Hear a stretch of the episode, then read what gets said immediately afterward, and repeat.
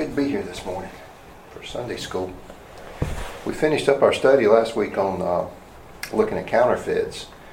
And so this morning I wanted us to, uh, uh we're going to look at something different where, but it's, it's more or less we're looking at someone who demonstrated behavior that is definitely not counterfeit behavior. And, and I think we can learn from that. Uh, if you got your Bibles, turn to 2 Kings chapter 4. 2 Kings 4. This is a fairly familiar passage, I think. Um, there's a cast of characters here, and we're going to look at one that maybe we don't always look at when we when we read this particular passage. But let's let's pray before we start. Father, thank you for allowing us to be in your house this morning. It's a beautiful day. We thank you for that. We thank you for the weather, the cooler temperatures you've given us in the last few days. Thank you, Lord, for that beautiful sunshine. We had a beautiful moon a couple of nights ago. It's just a, it's a pretty time of year, and we thank you for it. We thank you for giving us the health and the strength to be in your house today, giving us a desire to be here. We ask, Lord, that you continue to give us a, a desire to, to, understand your word, to see what uh, it teaches us. We want to be better servants for you, Father. And we pray this morning as we enter into this service and then the one at 11 o'clock and then uh, this afternoon service at 5. We just pray that the Holy Spirit would be near to us and that He would uh, teach us the things that we need to see in your word. That you'd equip us, Father, to be more effective servants for you. And we just uh, ask that you bless this time now. We pray in Jesus' name. Amen. All right, so I'm going to read. I'm going to start reading in verse eight of uh, 2 Kings uh, four.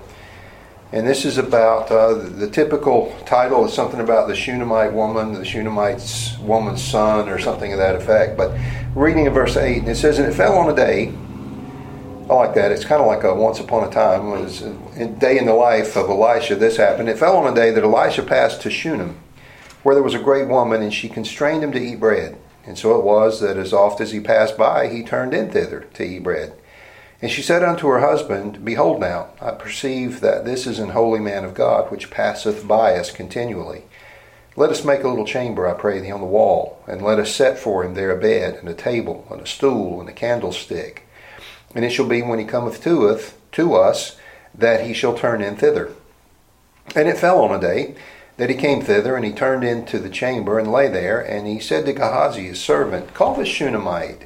And when he had called her, she stood before him, and he said unto, and she, he said unto him, that is, uh, Elisha said to Gehazi, Say now unto her, Behold, thou hast been careful for us with all this care. What is to be done for thee? Wouldst thou be spoken for to the king, or to the captain of the host? And she answered, I dwell among mine own people. Now it's here. It, it seems to be a very formal uh, kind of relationship here. Elisha is talking to his servant, who then talks to the engages the Shunammite woman, and there's no explanation as to why that is. I, I don't know if maybe uh, Elisha was well known and the lady didn't want to speak directly to him. Uh, just like uh, i would rather talk to your servant, sir, instead of you, or something like that. We're not sure, but Gehazi is kind of a go between at this point. And um, she says, "I dwell among mine own people."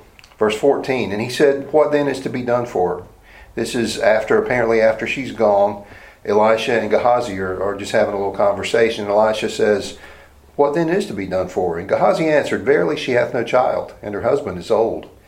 And he said, Call her. And when he had called her, she stood in the door. And, and that kind of would almost lead even more to that. I don't want to be in the presence of. I don't want to get too close to Elisha. He's he's big, and, and I'm, I'm not that important. I'll just stand here at the door. To, what is it that you need, sir?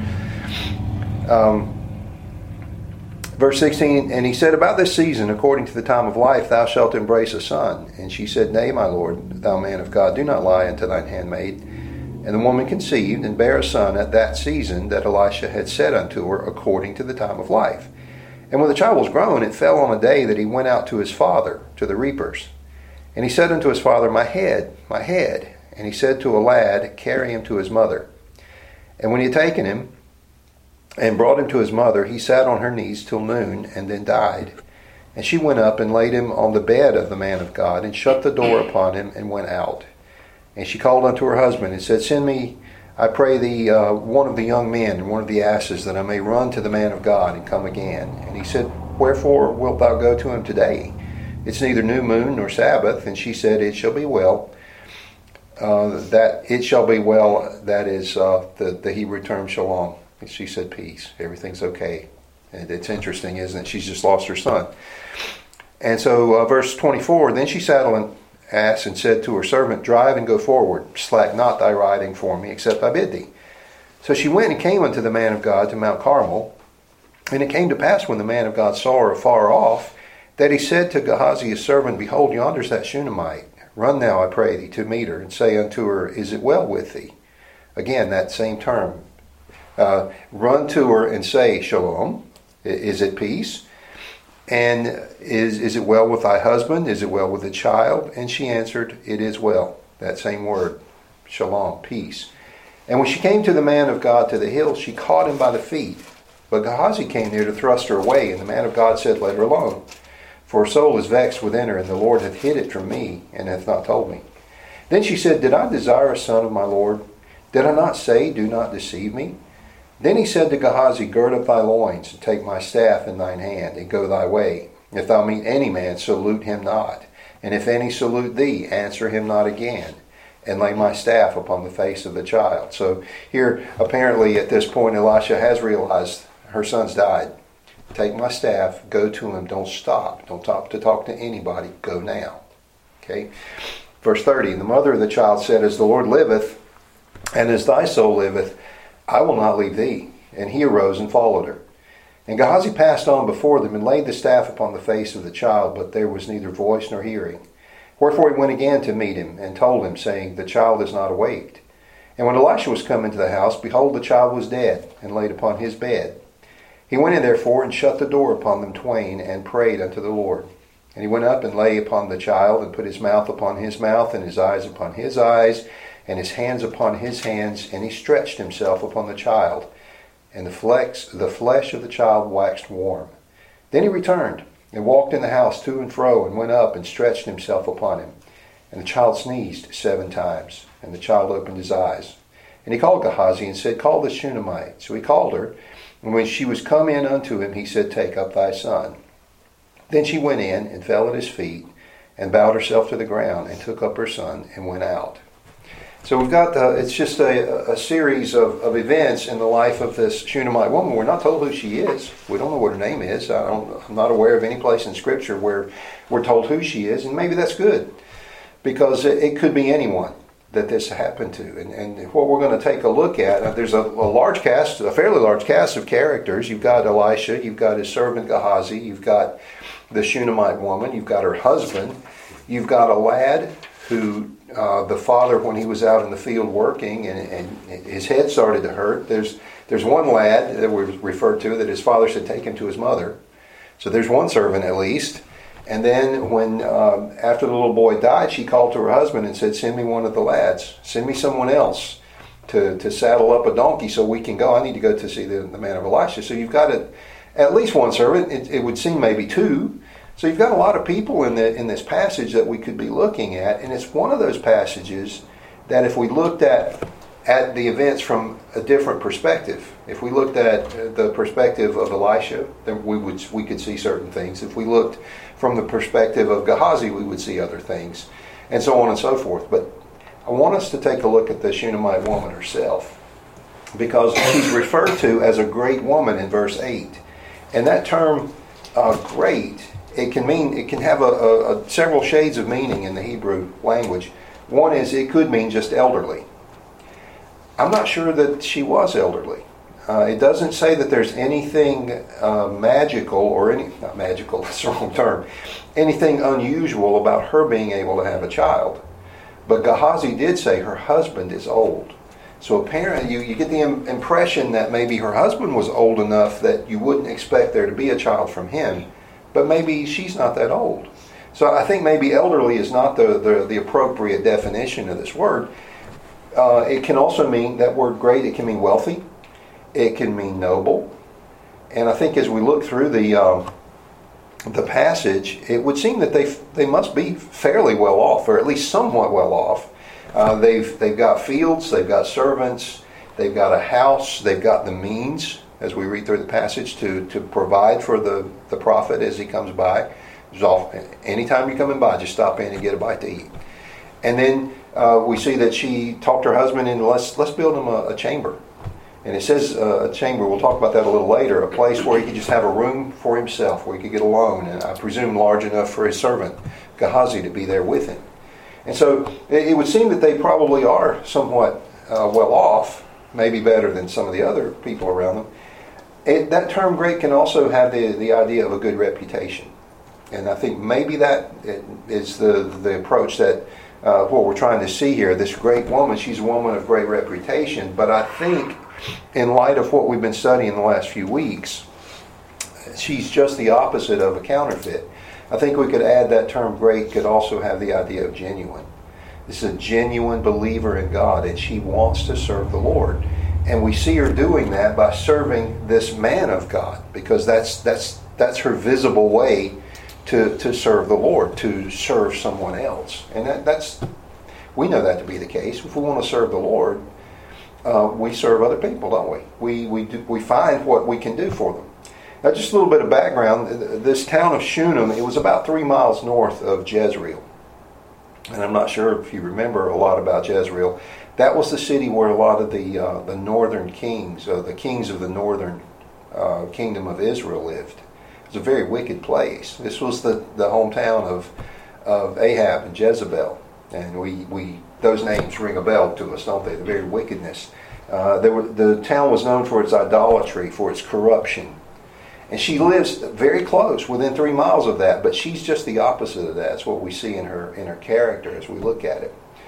And so the, the text points out, I think, several areas of why she would be referred to as a great woman. And that's kind of what I want us to look at because we can learn from that uh, how to how to in, exemplify that same level of greatness as Christians, as servants of the Lord and because they apply equally well, I think, to men or women. We, we can all learn from it. So I want us to look at a list of things, if we could, that, that help point out the greatness of this woman. The first one we'll look at uh, is sort of, most of them are in sequence. The first one is, is out of sequence. In verse 23, we see her religious practices because uh, when, when her son had died, she went out in verse 23 and she asked her, her husband, or actually in verse 22, she called unto her husband and said, Send me, I pray thee, one of the young men, and one of the asses that I may run to the man of God and come again. Look at her husband's response in verse 23. He said, Wherefore wilt thou go to him today? It's neither new moon nor Sabbath the, what we see there is uh, we know that in the uh, is, Israeli culture of that day, or the old Hebrew culture, new moons were times um, in the Jewish calendar when there would be festivals, there would be feasts, there would be things that were associated with the Jewish religion. The same thing with the Sabbath. Uh, that was a day that was set apart for worship. And that would have been the day that her husband would have expected, okay, if you want to go see the man of God about something, wouldn't you do that on a new moon or one of the feast days or one of the Sabbath days? But this is just a regular day of the week. Why, why do you need to go to see him? And we can see that there's a question in, in her husband's mind, but, beyond, behind that question is the, uh, the fact that she uh, seemed to have a very strict adherence to those feast days, those special days, those Sabbath days. And so we see that uh, her religious practices point out that she was a godly woman. She wanted to serve the Lord when her religion prescribed that she would serve the Lord. So the, the lesson for us, if we want to, to have that, that greatness, if you will, we need to imitate her dedication to worship, don't we, as Christians? that's why we're here. That's part of the reason we're here. But also not just to her um, her practices of worship, but her her uh, desire to serve uh, that we see also in the other verses. We need to, to imitate that, don't we? If we want to be able to. Uh, no, none of us are going through life saying, I want somebody to say, I'm great. That's not our purpose. Our purpose is to serve the Lord. But we have that greatness or those characteristics of that when we follow our, our, our, our worship and our service of the Lord, our religious practices, if you will. A second thing we see about her uh, that, that helps to make uh, her great or to demonstrate her greatness as a servant of God is her hospitality. And uh, along with that hospitality, some persuasive powers that she seemed to have. Look at verse 8. It says, And it fell on a day that Elisha passed to Shunem, where was a great woman, and she constrained him to eat bread. And so it was that as oft as he passed by, he turned in thither to eat bread. Now, this is, this is we, we look at it and say, well, she was a hospitable lady. But it's a little more than just being hospitable. The servant of God is coming by. Elisha and his servant are walking down the road, apparently, and she sees them and she says, "Guys, come in, come in and get something to eat. It's a, it's a hot day. It's a, you look like you've been traveling a ways." And if she knew who she was, now um, history uh, or the geography tells us that the the hometown of Elisha, I think, was something like 20 miles south of where she lived here in Shunem Mount Carmel, where Elisha apparently spent a great deal of time ministering, was about 20 to 25 miles north. That's a pretty good trip on foot, isn't it? 50 miles or thereabouts, 45, 50 miles.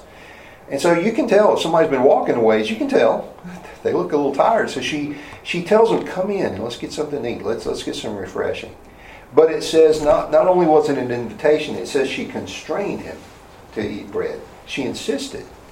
Um, God had given her enough discernment to recognize this prophet is coming by, his servant's coming by, and they need something. And I have what they need. They need refreshment, they need water. Maybe they need a place to rest, sit down for a while. Maybe they, they need a meal. They look kind of haggard. So let's get them in here and get them something to eat. So the, the Lord had given her a discernment to recognize that need. And then he had given her, beyond the discernment to recognize it, she'd given him, uh, the Lord had given her a desire to meet that need. She looks around and says, I've got something. I, he's got a need. It's clear. I've got what he needs. I've got the means to, to provide for that need, so I'm going to do it. The Lord puts that in people's hearts, doesn't he? And that's and, and we should pray that He would put that heart that desire in our hearts because the Scripture teaches us as Christians that we ought to be hospitable too. That's that's part of serving the Lord. And so she insisted that Elisha not go without. Look, and and you can almost imagine, you can almost hear, no, no, man, we don't want to put you out. We, will we'll just be on our way. Just a drink of water, please. No, no, no, no, no. You've met people like that, haven't you? No, you're not going anywhere. Come in here and sit down. Uh, we'll, I'll fry up some chicken. We'll get some biscuits going, and we've all met people like that. And we love going to their houses sometimes, don't we? I mean, especially if you're a kid, if you're a young boy, and these ladies constrain you uh, to come in and, force you to eat some pie. We went. Uh, I went visiting one time. It was it was Dale and I went uh, visiting a lady in Ossipee, and uh, Miss Pickard. She's a godly little lady. She she couldn't always come to church, but she was she she loved the Lord. And we went to visit her one day, and she said, "I just made a pie. Would y'all like some?" We said, "Sure." That lady brought each of us a fourth of a pie on a saucer. I'd never seen a piece of pie that big. And I'm like, oh yeah, we'll go see Miss Pickard anytime here, you know. And but this that's the picture you get here. She's hospitable and she's persuasive. Now they could have said, no man, we, we don't want to put you out. You're not putting me out at all. Come on in here and sit down and have this. Now we don't have a license as Christians. I mean, there's a lesson to be learned here. We don't have a license to force people. You know, we're not going to, you know, Bruno, hold him down. I'm going to force these chitlins down his throat whether he likes them or not. We don't have that kind of a, a license, do we? But we ought to be sensitive when the Lord brings somebody across our path to recognize there's a need there. And then we ought to exercise our powers of persuasion, if need be, to say, look, let me help, let me meet this need if I can. What is it you need? And let us help you meet that as, as God's people. That's lessons that we can learn, isn't it? And that's a lesson that we learned from this woman's greatness. It's her hospitality and her persuasive power. Now, third thing that I think we can learn from her is her perception. Look in verse 9. And she said unto her husband, Behold, now I perceive that this is an holy man of God, which passeth by us continually. Apparently, Elisha and Gehazi must have come by here quite frequently. And something about his manner, maybe the way he spoke, maybe the way he blessed the food when she constrained him to come in and have a meal. I'm not sure what it was, but she she perceived that this is an holy man of God which passeth by us continually. That indicates that she had paid attention to Elisha when he came by. You ever meet people that don't seem to pay attention? You ever have a conversation with someone in a, in a group of people and you have a conversation and they're looking, they're scanning the room to see who else they can go talk to? Isn't that frustrating? And when they come up, oftentimes that person will come up and strike up a conversation with you, and then it's clear they don't want to talk to you. They're just looking to see who else they can go. Well, that's not who this woman was. She perceived, she paid attention to Elisha, the, a person, a man that the Lord had brought across her path, and she said, "There's something special about this man. He he walks with God, and so we need to we need to help meet his needs because he probably don't get. There's probably not a lot of people that uh, that are favorable to him. Now, Elisha, we know he was the the protege of Elijah, and we know that Elijah had a problem just a few years earlier. We talked about that yesterday um, a little bit. Um, Kevin did that. You know, those the prophets of Baal that were against Elijah. Uh, the king was against Elijah because he said it's not going to rain for three and a half years, and it didn't. There were a lot of enemies. Well, all of the prophets in Israel during this period of time had problems because people were ungodly. They were worshiping false gods and, and, and that sort of thing. So she she recognizes, I, suppose, that this is a man, uh, truly a man of God. We need to pay attention to him. We need to help meet his needs because there's not that many people around doing it anymore. And so she paid attention to him, but that also tells us something else. It means that because she was paying attention to Elijah, Elisha and Gehazi, she wasn't paying so much attention to herself. It's easy uh, to to be preoccupied tongue tied, preoccupied with us, isn't it? That this world breeds that sort of um, self-interest, um, and it's not very pretty, is it? She wasn't too busy with her life to notice that Elisha was coming by, to notice that his demeanor, maybe his disposition, uh, the words he spoke, the way he spoke them. She wasn't too busy to notice his dedication to the Lord. And that's a good trait for anyone to have, isn't it? And so she wasn't that, that self centered person. Now, the, the lesson for us is that we are not, and we know this, we all know this, we are not called to be the center of our own universe, are we?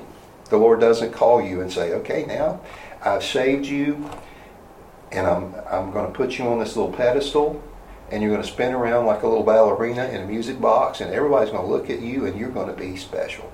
That's not what the Lord says, is it? He says, I want you to, I want you to serve people. The, the, the one who's going to be the greatest among you is the one who will be the least among you, who will serve others. And this woman, I think, had a. She'd never read those verses, by the, by the way, obviously. She lived centuries before the New Testament was penned. And yet she understood that, that it was, we need, or I need, to be serving this man of God. So this, this idea of people um, thinking that they're the center of their own universe, that we call that humanism. And it's all around us, isn't it? and it's ugly. And it's even uglier when it finds its way into a church, because we've probably all seen uh, even people in a church setting who seems that the world revolved around them, around whatever it was they wanted, or around whatever it was they thought they needed, or uh, some. It could even be the world revolves around my particular illness or my particular surgery or what. It can be any of those things. But if we allow uh, that attitude that comes in that says, I'm the most important person, then we lose sight of all these other people out here that the Lord wants us to serve. And that, that's ugly business, and it's anything but calling, uh, recalling the greatness of this uh, Shunammite woman's example, isn't it? So we need to cultivate that ability to be able to look beyond ourselves, to look beyond what we're engaged in at any given time, and look at the needs of other people, just like this uh, Shunammite woman did. A fourth thing, uh, how she demonstrated her greatness that we see here is in verse 10. She said there in verse 10, Let us make a little chamber, I pray thee. She's talking to her husband. Let us make a little chamber, I pray thee, on the wall, and let us set for him there a bed, and a table, and a stool, and a candlestick. And it shall be when he cometh to us that he shall turn in thither. She wasn't satisfied at this point with just providing meals for Elisha. She said, This guy's tired every time he comes in here. I've noticed this. I've noticed that he, he's just he's just weary. And his servant maybe is younger than he is, a little more spry, so he, he I don't notice it as much with him, but Elisha, something's bothering him. It's like it's like his ministry's weighing on him. He's tired. It's a long way from where he came from to where he's going. So it's not just enough to have him come in here and, and sit in our family room. Let's let's make a special room for him.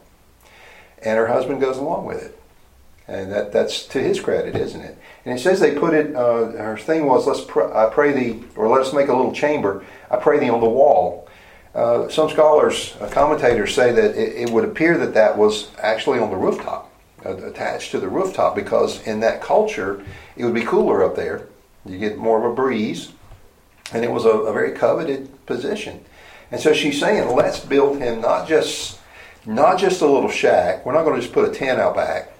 We're not just going to build a lean-to shed on the side of the house. We're going to build him something good. Let's, it's nice. Now, there wasn't uh, there wasn't what we might call lush um, furnishings. She said, "We'll make a little chamber." Now, if they were wealthy, a little chamber might have been bigger than the house we live in. We don't know, but still, she said, "Let's build him something little, um, and we'll put a we'll give him a bed, we'll give him a table, a stool, a candlestick, just the the basic necessities. But it'll be a place that he can go and relax, and our family won't be bothering him." And uh, we won't, our coming and going, the servants, if they get an argument, whatever, he'll be separated. And so I think this is really good. It's very, uh, it's very generous of her, isn't it? So she wasn't just satisfied with meeting, uh, providing food for him. She said, "Let's get him a let's get him a room." Um, again, uh, it would give him privacy. It was a sacrificial gift because they could have built that room for themselves if it was really a, a special place where it would be cooler, it'd be more private, all of that. So she sacrificed. She was willing to sacrifice that. She recognized, I think, we can see here, that that man of God might need a place of privacy. He might need a place where he could get alone, even with his servant, and say, let's pray about the needs. You know, those we're going up to Mount Carmel, or we just came back from Mount Carmel and we met some people there that had some serious needs. Let's pray about that.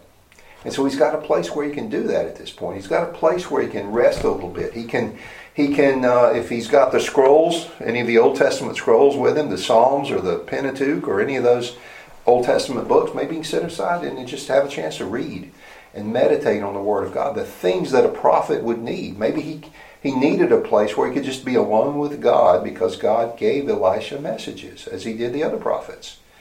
And so she saw this need and she said, let's, let's, let's, let's make this happen. That's her generosity. The lesson we, we need to learn there. We need to be generous uh, to servants of God, don't we? That's why we we take up mission uh, or offerings for missionaries and we support them. That's why uh, there may be other uh, ministries that you hear of from time to time, and you say, "I'm going to support that because they need they need the support." It could be uh, a, a, a broadcast company, a radio station. It could be a ministry in a different state, or whatever it happens to be. We need to learn to recognize the needs that God puts on our hearts and then support those needs, just like she did. I think it's a, it's a perfect example because God does call us, uh, as we've seen so far, He calls us to worship and to regularly attend to those uh, worship practices. He calls us to, to be hospitable, to have that level of perception, to recognize needs. And He calls us uh, to be generous when He does bring someone with that need in front of us. So there's a fifth thing that I, I think we can see this woman's uh, greatness uh, demonstrated by her satisfaction with what she had. Not only was she generous, but she was satisfied with what she had in life. She wasn't looking for something else. Because look in uh, verse 11. It says, And it fell on a day that he came thither. Uh, this is Elisha. Uh, and he turned into the chamber and lay there. So he's enjoying this, this nice room that she's provided. He's enjoying the hospitality. And he said to Gehazi, his servant, Call a Shunammite. And when he had called her, she stood before him. And he said unto him, now say unto her, Behold, thou hast been careful for us with all this care. You've, you've shown us so much care, so much compassion, so much generosity. What's to be done for thee? What would you like us to do for you?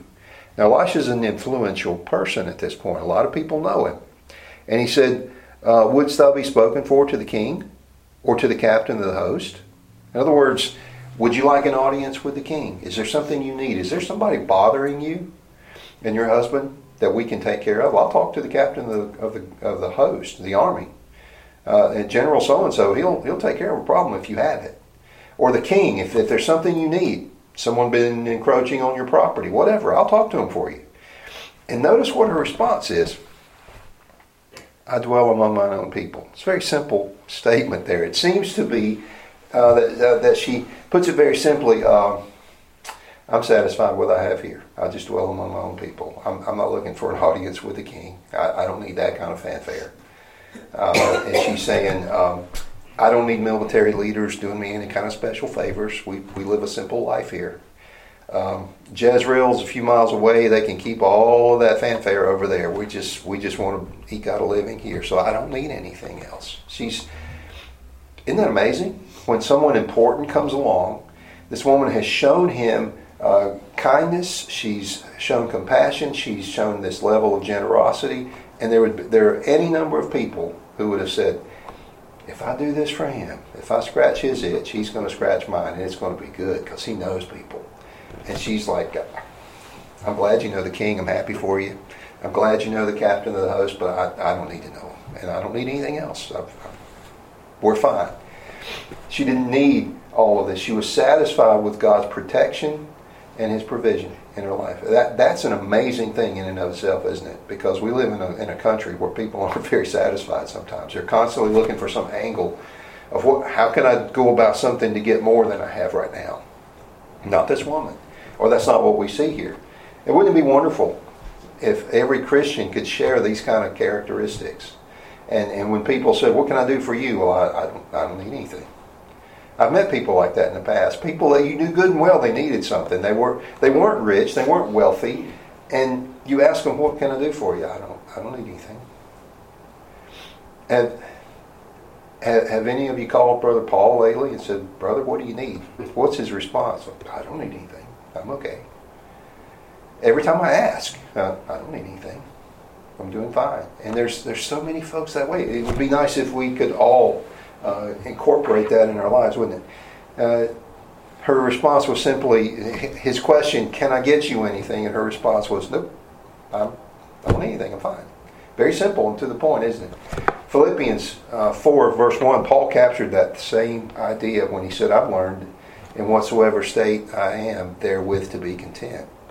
Contentment is an, is an amazing thing, isn't it? The old saying, godliness with contentment is great gain. We need to live by that, by those words, don't we? And, and so this lady did. She was, she was very satisfied with, with, with what the Lord had given to her. A sixth thing that we see that helps to demonstrate uh, this woman's greatness is her self control. Look in verse, uh, let's start reading in verse 18 again. Uh, the she she had said, "I don't need anything." Elisha and Gehazi had a conversation, and Gehazi said she might want a child because they don't have any children. Her husband's old, so it's not likely they're going to get any. So Elisha prayed about that, no doubt. He told her, "You're going to have a child." Well, that should have made her happy, but she seemed a little unbelieving. Now that's not going to happen. I, am sorry. Don't lie to me. Don't don't don't don't try to make me feel good. I told you I didn't need anything. And he says, No, I'm serious. When the when the time is right, you're going to have a child. And so she did. And then uh, in verse 18, and when the child was grown, it fell on a day that he went out to his father to the reapers. So apparently it's harvest time. You can imagine uh, in harvest time around here at least it's it's warm weather isn't it? It's usually dry weather. It's hot weather uh, a good portion of the time.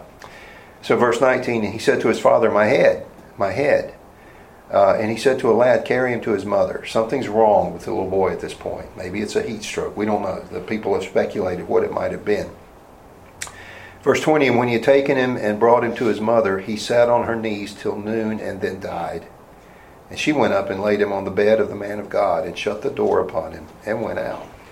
Uh, and it's an amazing amount of self control here. It's incredible. She simply, her, her son was brought to her, the son that she thought she'd never have.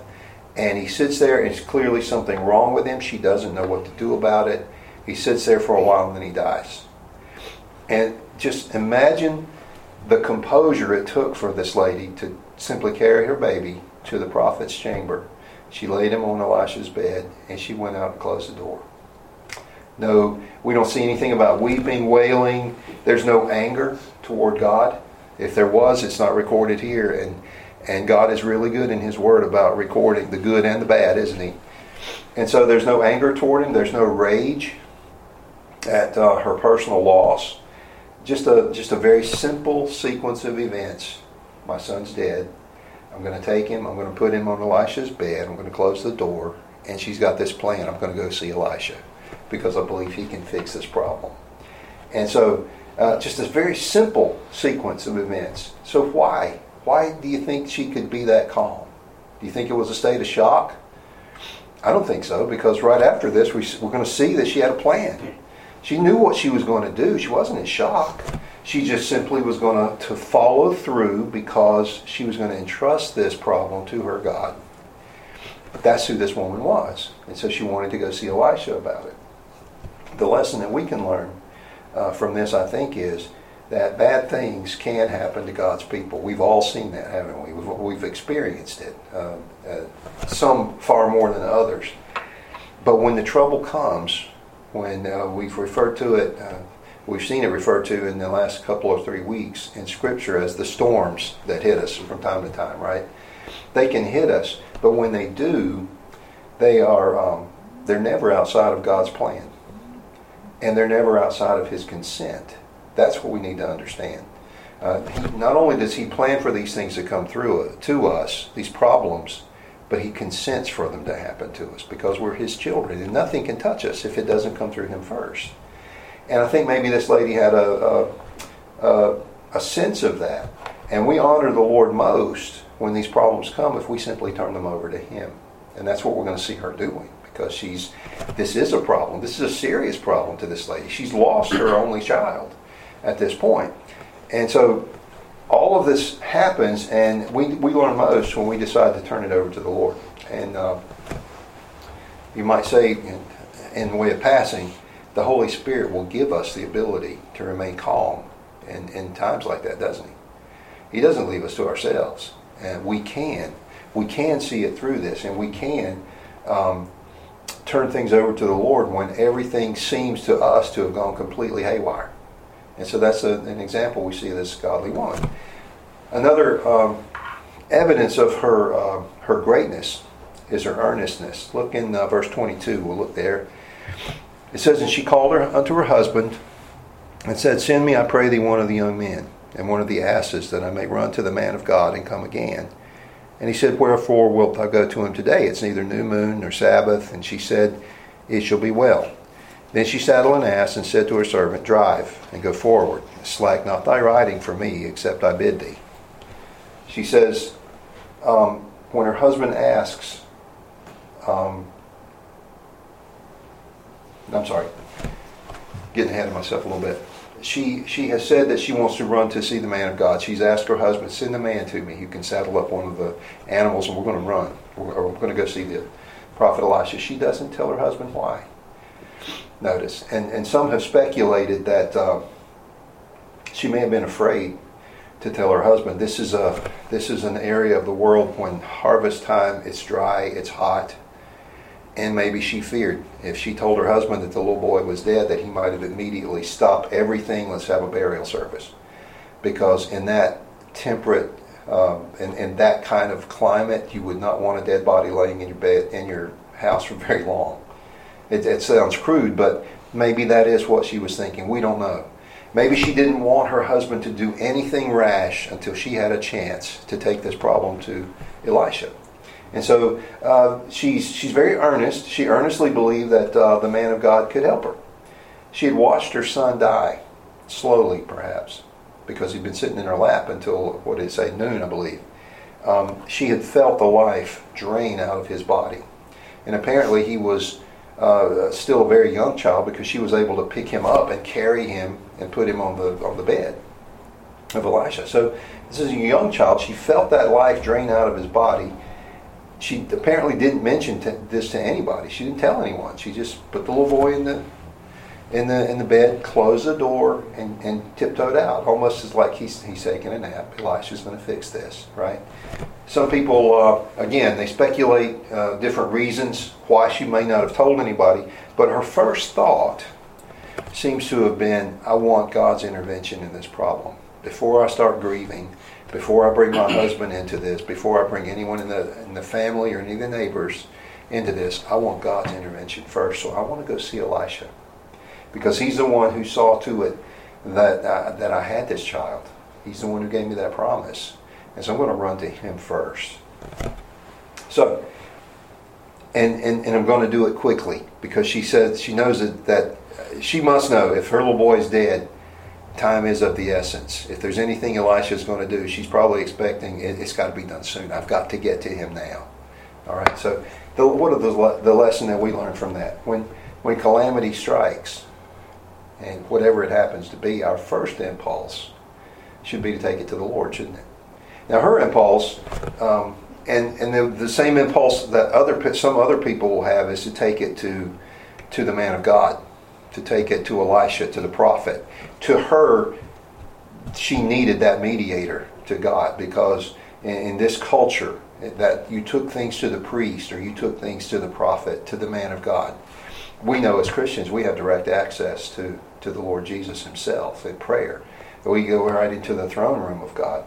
But still, the the the idea is that our first impulse should be to take our problems to the Lord, not anyone else and and so that's so hard to do sometimes, isn't it? We we something something goes wrong and we start thinking, okay, how am I going to fix this?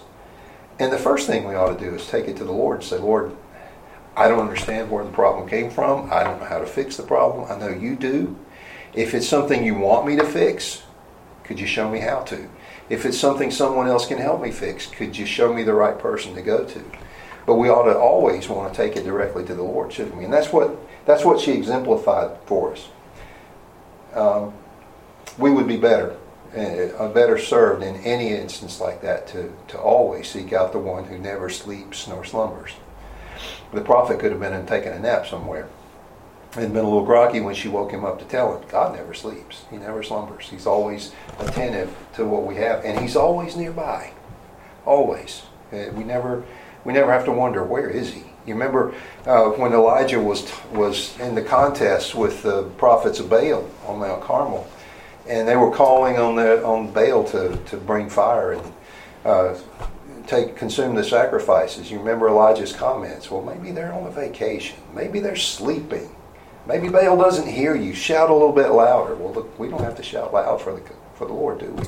Just a whisper of a prayer, and He's always ready uh, to hear it. So we've seen uh, so far uh, this our time is about up for today, but we've seen things that demonstrate this this woman's greatness: uh, her religious practices, her hospitality, and that persuasive power that says, "Yeah, I want to help you. Let me help you here." And by the way, that goes that goes for us as well. If someone wants to show us hospitality, sometimes we need to let them, even though it might hurt our pride. It might be, "No, no, I don't need anything right now." Sometimes you let somebody help you, don't you? Because the Lord's put it on their heart. Um, her perception that she recognized that this was a man of God, that, that she had something she could do to help him, her generosity to push that forward, her satisfaction with what she already had. I don't need anything else. I'm, the Lord's given me what I need.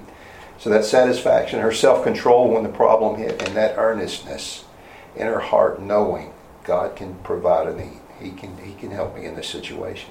All of those help us and help to demonstrate the greatness uh, of this woman. And the, I think there's all those are all lessons that we can learn. So maybe next week we'll we'll pick up there and, and we'll move forward. Let's pray. Father, thank you again for allowing us to study this passage of Scripture. We can look at it and we can look at the part that Elisha played. We can look at the part that Gehazi played. We can look at the part that uh, the Shunammite woman's husband played or the servants. Uh, but we're looking at the Shunammite woman herself and the, the, the fact that Scripture refers to her as a great woman. And we thank you, Lord, for the examples that we see here in these verses of, of that true greatness, that greatness of a servant of God who has a heart to, uh, to serve you by serving other people, uh, the perception to recognize the needs of people around her, the, the hospitality and the generosity to want to serve. And then, Lord, you would certainly you'd put within her means and her, within her hands the means uh, to meet the need of, uh, of Elisha and perhaps others as well. So we're thankful for the example that she gives to us, and we pray, Lord, that we might uh, try to incorporate uh, that example in our lives as well. Uh, again, thank you for allowing us to look into this word, uh, we pray in Jesus' name. Amen.